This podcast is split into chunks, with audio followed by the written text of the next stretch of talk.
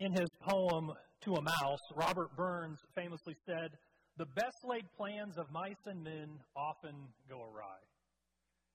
The quote has become a popular expression describing that no matter how carefully a project has been planned, something may still go wrong with it. I'm sure all of us can think of a time when something in our lives didn't go according to plan. When I was in high school, my family took a vacation to Florida, and we packed up all of our bags, drove down to the airport, got on a plane, landed.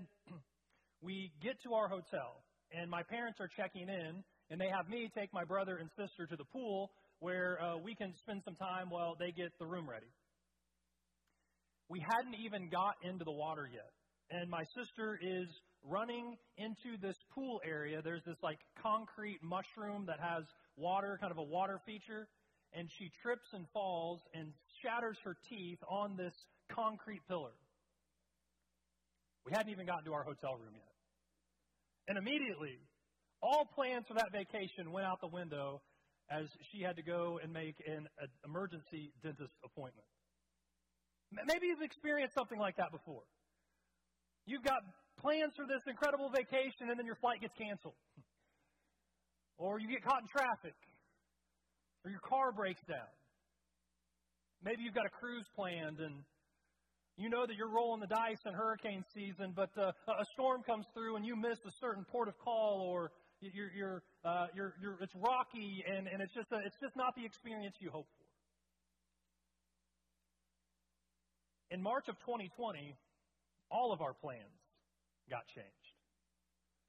The COVID pandemic changed for many high school seniors their graduation plans. For, for many students across the country, spring sports were out the window. So, so many students had prom plans that were changed, open houses that were canceled or, or altered. There are a lot of people who, uh, who planned big, large, elaborate weddings, and they either got postponed or they just became small family gatherings. For some of you, you had plans that, that fell apart because of, of deep hurt and loss. You had plans of, of having a family, but then you experienced a miscarriage, or you struggled with infertility. Maybe you had plans of a healthy baby, but, but health complications rocked your world. Maybe some of you had plans of, of a long and happy marriage, but everything fell apart when one morning all of his stuff was gone. And you look at your life and you say, it hasn't gone according to plan. Every single one of us, in some form or fashion, have felt the pressure in planning. And in James chapter 4, verses 13 through 17, James helps us understand the plans that we make. We're going to read this passage together. If you would, please stand as we read God's Word. James chapter 4, beginning in verse 13. Now listen, you who say, Today or tomorrow we will go to this or that city. Spend a year there, carry on business, and make money. Why, you do not even know what will happen tomorrow. What is your life? You are a mist that appears for a little while and then vanishes. Instead, you ought to say, If it is the Lord's will, we will live and do this or that. As it is, you boast in your arrogant schemes. All such boasting is evil. If anyone then knows the good they ought to do and doesn't do it, it is sin for them. May God bless the reading of His word. You may be seated. This passage raises three questions about the plans we make in life. The, first question is how do we usually plan? How do we normally go about making plans? Look back at verse 13. James says, Now listen, you who say, Today or tomorrow we will go to this or that city, spend a year there, carry on business, and make money. How do we usually plan? Usually, we plan like we are in control. We plan like we are the ones calling the shots. The words today or tomorrow and this or that show a type of planning that doesn't consider God. This is about anyone who makes plans separate from God and think they're in control. The words, we will go, implies a level of confidence of what will happen. If you'll remember last week, we read in verse 6 of chapter 4 that God gives grace, He shows favor to the humble. And, and to be repentant, part of that is to have a humble spirit. Well, now James turns his attention to the opposite arrogance, pride, overconfidence. Human history has produced countless examples of overconfidence gone wrong. In 1903, the president of the Michigan Savings Bank, he said, "The horse is here to stay, but the automobile is only a novelty, a fad." I didn't see very many horses in the parking lot this morning. Darryl Zanuck, the CEO of 20th Century Fox, he said in 1946, television won't be able to hold on to any market it captures after the first six months. People will soon get tired of staring at a plywood box every night. Now, it may not be on a plywood box, but I'm guessing most people in this room will be watching the Super Bowl on a TV tonight. In 1912, Philip Franklin, the vice president of the White Star Line, he said this about the Titanic. There is no danger the Titanic will sink. The boat is unsinkable, and nothing but inconvenience will be suffered by the passengers. In 1962, Decca Records rejected the Beatles after their audition. Their executive was quoted as saying, We don't like their sound, and guitar music is on the way out. Talk about a misjudgment costing hundreds of millions of dollars. In late 1941, U.S. intelligence had information that the Japanese might be up to something, but it wasn't known where or when. However, Secretary of the Navy Harry Knox made a statement on December 4th, 1941, to assure everyone that the situation was well in hand. He said, Whatever happens, the U.S. Navy is not going to be caught napping. The attack on Pearl Harbor occurred three days later. In 2007, Steve Ballmer, the CEO of Microsoft, he said, There is no chance that the iPhone is going to get any significant market share. No chance. My guess is most of the people here today own an iPhone.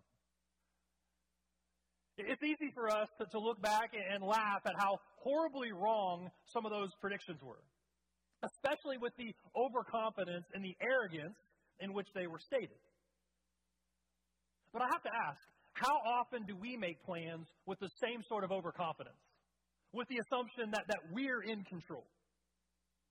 We make plans with our friends as if we're in control. We plan to go to, to this or that restaurant, to to go to this or that store to buy this or that thing. We make plans to catch a movie at this and this time, at, at such and such a theater. We make plans with our family. We, we decide to go on, on this vacation or that vacation.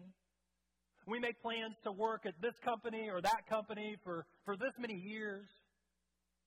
We make plans as if we are in control. And you know the problem with most of our planning?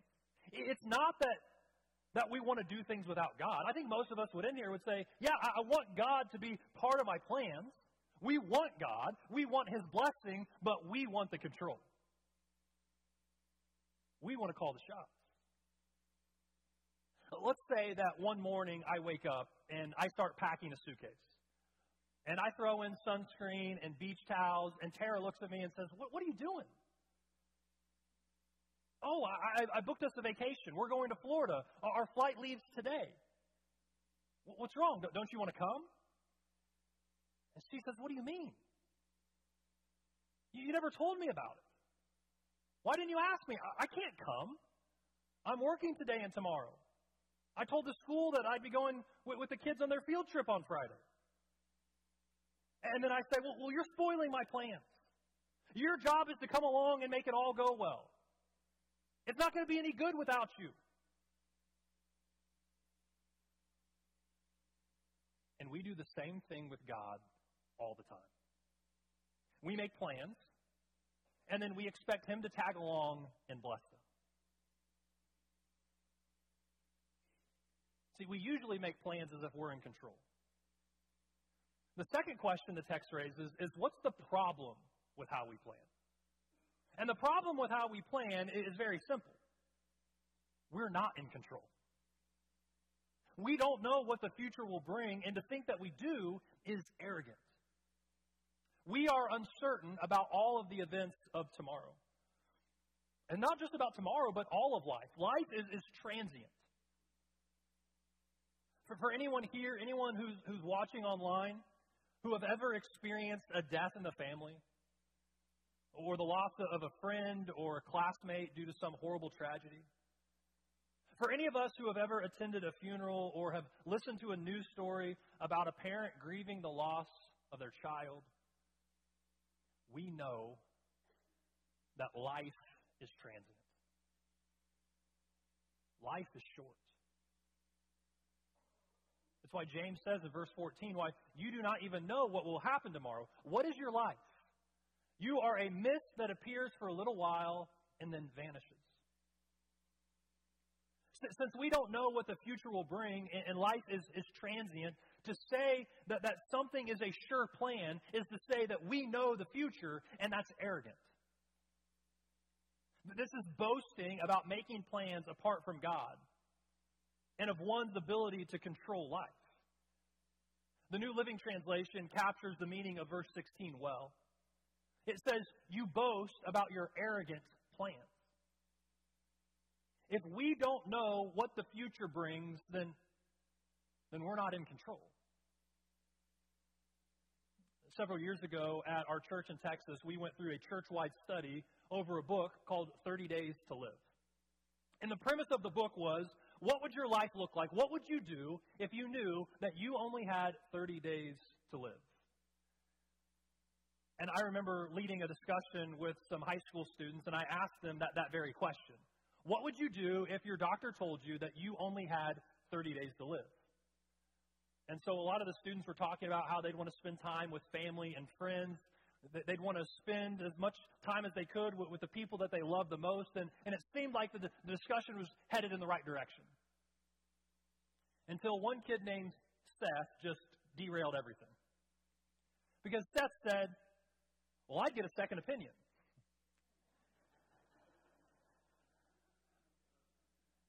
And Seth's response represents how most of us really struggle with the idea that, that life is a mist. Even Christians. When we're faced with a situation that causes us to be confronted with death, it can be hard to accept. We often ignore it or deny it. We try to suppress it. We, we don't like to think about it. Like, like Seth, we want to get a second opinion. It can't be real. There's a funeral home in South Carolina that's planning to open what it calls a coffee corner. It'll be stocked with Starbucks coffee and free Wi Fi, as well as a fireplace and a TV. The owner of the funeral home says that he hopes that it will help mourners get their minds off of what's going on. There's a local news magazine down there called The Week, and they asked people to submit names for this new and novel cafe. Honorable mention awards included the Grim Roaster. You can take it with you. The Last Cup. Decaffeinated. Purgatory. Wake up and smell the coffee. Be nice knowing you. See you latte. Here were the top winners. In third place, Latte for your own funeral. Second place, Still Above Grounds Cafe. And the first place winner, Time to Meet Your Mocha. The, the whole idea behind this funeral home coffee shop is a great example of our tendency to deny the hard truths of life, especially our own mortality. The funeral home owner says that, that he wants to help people get their minds off of what's going on, but mourners need to actually face the reality of death and grieve it rather than avoid it. We don't like to think about death or the brevity of life because we wrongly assume that we're in control. We think it won't happen to me. And you know, the irony is the more that we get our minds off of the brevity of life, the less life we actually live. When we focus on our earthly plans and we focus on what's temporary and we focus only on what's here and now, we miss out on what matters most. James says, God is the one who sustains our lives. The 24 hours in each and every day, they're not ours automatically. God is the one who controls time, and time is one of his good gifts. Jesus, in Luke chapter 12, verses 16 through 21, he gives us a wake up call in a parable where he says, The ground of a certain rich man yielded an abundant harvest. He thought to himself, What shall I do? I have no place to store my crops. Then he said, This is what I will do. I will tear down my barns and build bigger ones, and there I will store my surplus grain. And I'll say to myself, You have plenty of grain laid up for many years. Take life easy, eat, drink, and be merry. But God said to him, You fool, this very night your life will be demanded from you. Then who will get what you've prepared for yourself? This is how it will be with whoever stores up things for themselves, but is not rich toward God. Though the obituaries and the headlines that day mourned a successful businessman, God's verdict was very different. A simple one word epitaph You fool. He was rich in the things that don't matter and never last. He invested so little time, so little money, so little energy in God's kingdom he was so consumed with building his kingdom that he never asked God what he wanted with it. And then God tells him, Time's up on your plan. And all that you're so proud to achieve and accomplish, it's either going in the ground like you, or perhaps your, your very best stuff might end up in someone else's garage sale one day. Your life was focused on things that pass away in a moment rather than what matters forever fool. And in the same vein, James says here that it's foolish to forget that my short life is like a puff of smoke, a mist, a vapor, a fog that, that settles in in the early morning and, and burns away by midday. It's here today, it's gone tomorrow. So far, we've seen that, that we often make plans as if we are in control. And the problem with that assumption is the reality that, that you and I are not in control. We don't know what the future will bring. And to say that we do is arrogant when it comes to making plans. And that leads us to our final question How should we plan? How should you and I go about making plans in life? James tells us in verse 15. Instead, you ought to say, if it is the Lord's will, we will live and do this or that. Notice that, that James isn't saying that we shouldn't make plans. The Bible consistently encourages us to show wisdom in our planning. That, that we ought to, to save for the future, that we ought to invest, that we ought to leave a legacy. Making plans is not the problem. The problem lies in how we handle them. Bible scholar Alec Motyer, he says, James is not trying to banish planning from our lives, but only that sort of self sufficient, self important planning that keeps God for Sunday, but looks on Monday to Saturday as mine. So, how should you and I plan? With complete dependence on God. We submit our plans to Him the words, instead you ought to say. It provides an alternative to verse 13 and a command of what to do with our plans. This isn't just about the words that we say, but that attitude that we have with the plans we make. Are we humble enough to accept that God could have a plan in mind that is different from what we have planned?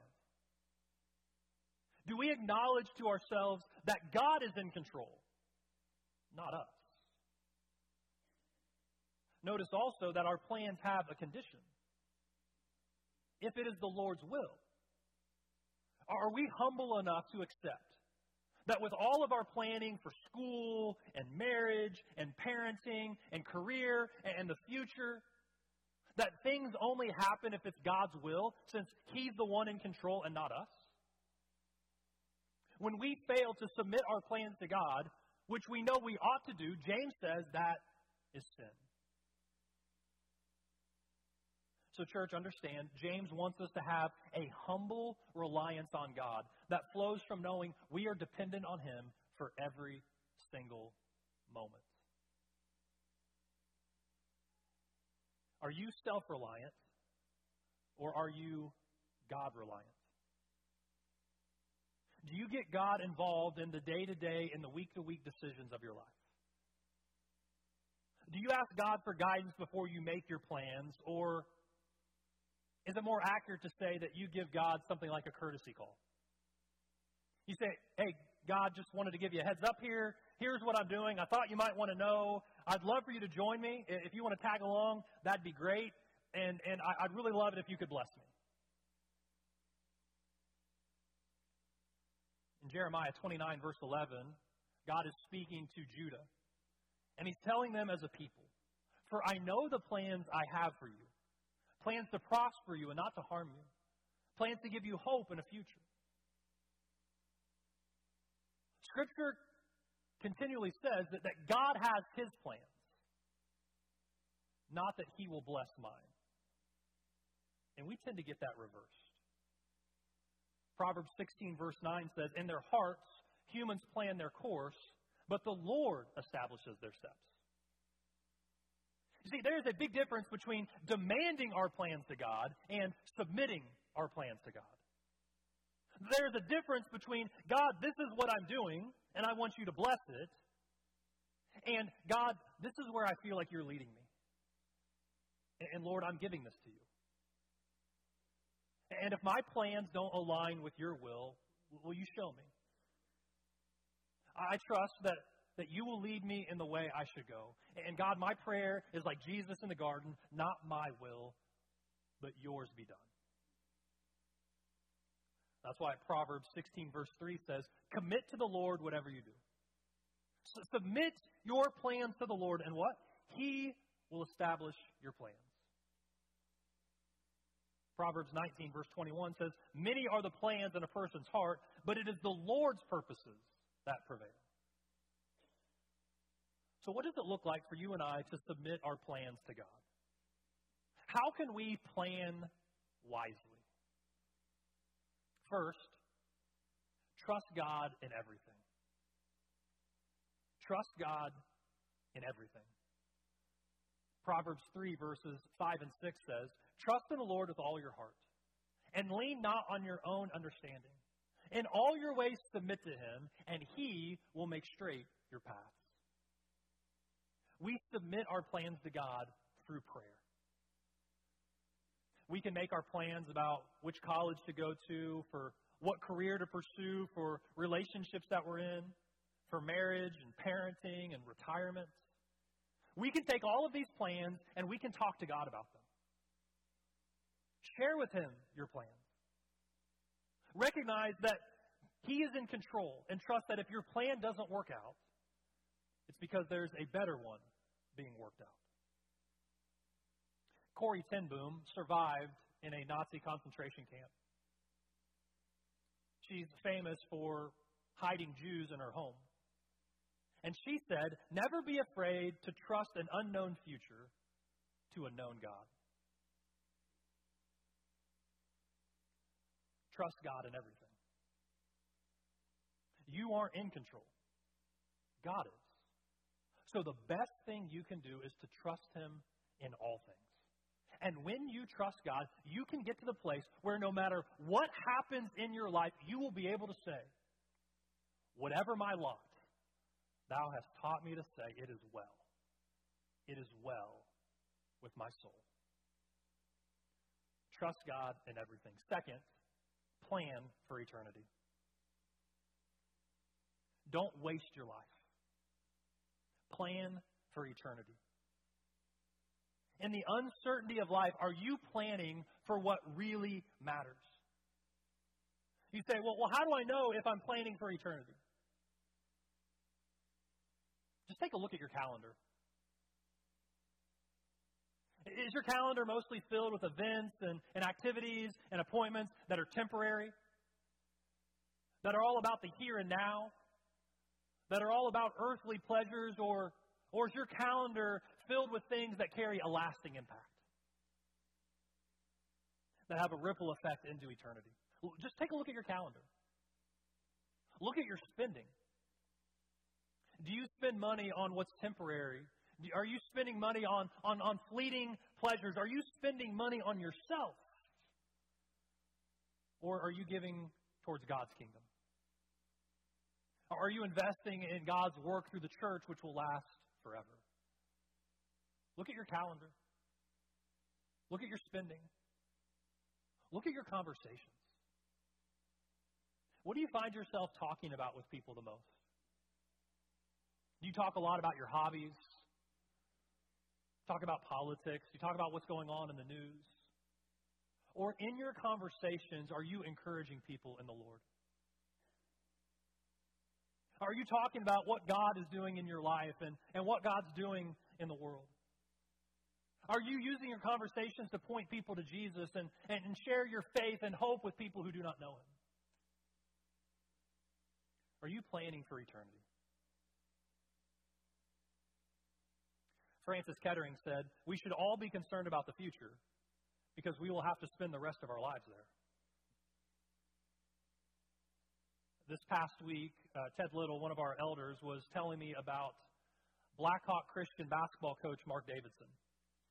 And Marc Davidson coached Blackhawk Christian to two state basketball championships in 2019 and 2021. In 2020, Marc was diagnosed with a rare but vicious form of cancer that ultimately took his life after a 19 month long battle. Recently, many people locally and nationally have gotten to know more about Marc's life and his faith through a new book that tells his story called Brave at Heart. For the last 19 months of his life, Marc Davidson knew he was dying from terminal cancer. But during every minute of those days, he taught everyone around him how to live a godly life how to lean into adversity to present an example, and how to encourage growth in his own faith by sharing it with others.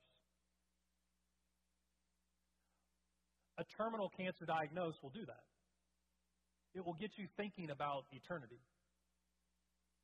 But what's remarkable is that Coach Davidson was thinking about eternity years before the doctors ever said the word cancer. Caleb Furst, who's currently a forward on Purdue's basketball team, he was awarded Indiana Mr. Basketball while playing at Blackhawk Christian. He's the most recognizable player in school history and was the major star on their two state championship teams. Caleb says that his most vivid memory of Coach Davidson's faith was in the locker room after Blackhawk Christian had just won the state championship in 2019. Caleb says, Coach Davidson took our state championship trophy and he laid it down right in the middle of our circle. He then proceeded to say, This trophy right here is really cool.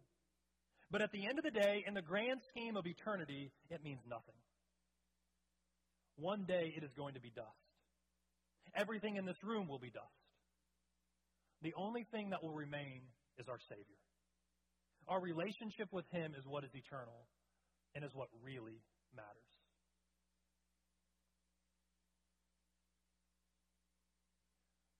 Are you living for today? Or are you planning for eternity? If you want your life to count, no matter how many years you have on earth, then spend it for what matters most. Jesus said you can store up treasures on earth or you can store up treasures on heaven. Treasures on earth will fade away and be destroyed because they're like a mist, that they're a vapor. They're here one moment and they're gone the next. But treasures on heaven will last forever. And whatever you do for God, Whatever you do for his kingdom will not be wasted. So seek first his kingdom and his righteousness. May the reality that your life is just a mist lead you to Jesus. Because as Coach Davidson said, our relationship with him is what's eternal. And that is what really matters. Would you pray with me?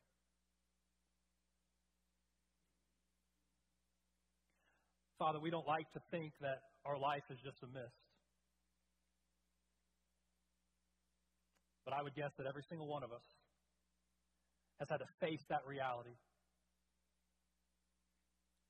And Lord, it's painful and it hurts. But God, may the brevity of life be a constant reminder to us that we ought to live for something beyond ourselves. That life is not about what we can do. Life is not just about the plans that we make, but life is about planning for eternity. God, help us to fix our eyes on what matters most. May the things that we say, may the plans that we make be for you in your glory and your kingdom. And God, the very best way that we can plan for eternity is to be in a relationship with Jesus Christ, to have our sins washed away, to have a new life, a life with the hope of heaven beyond the grave.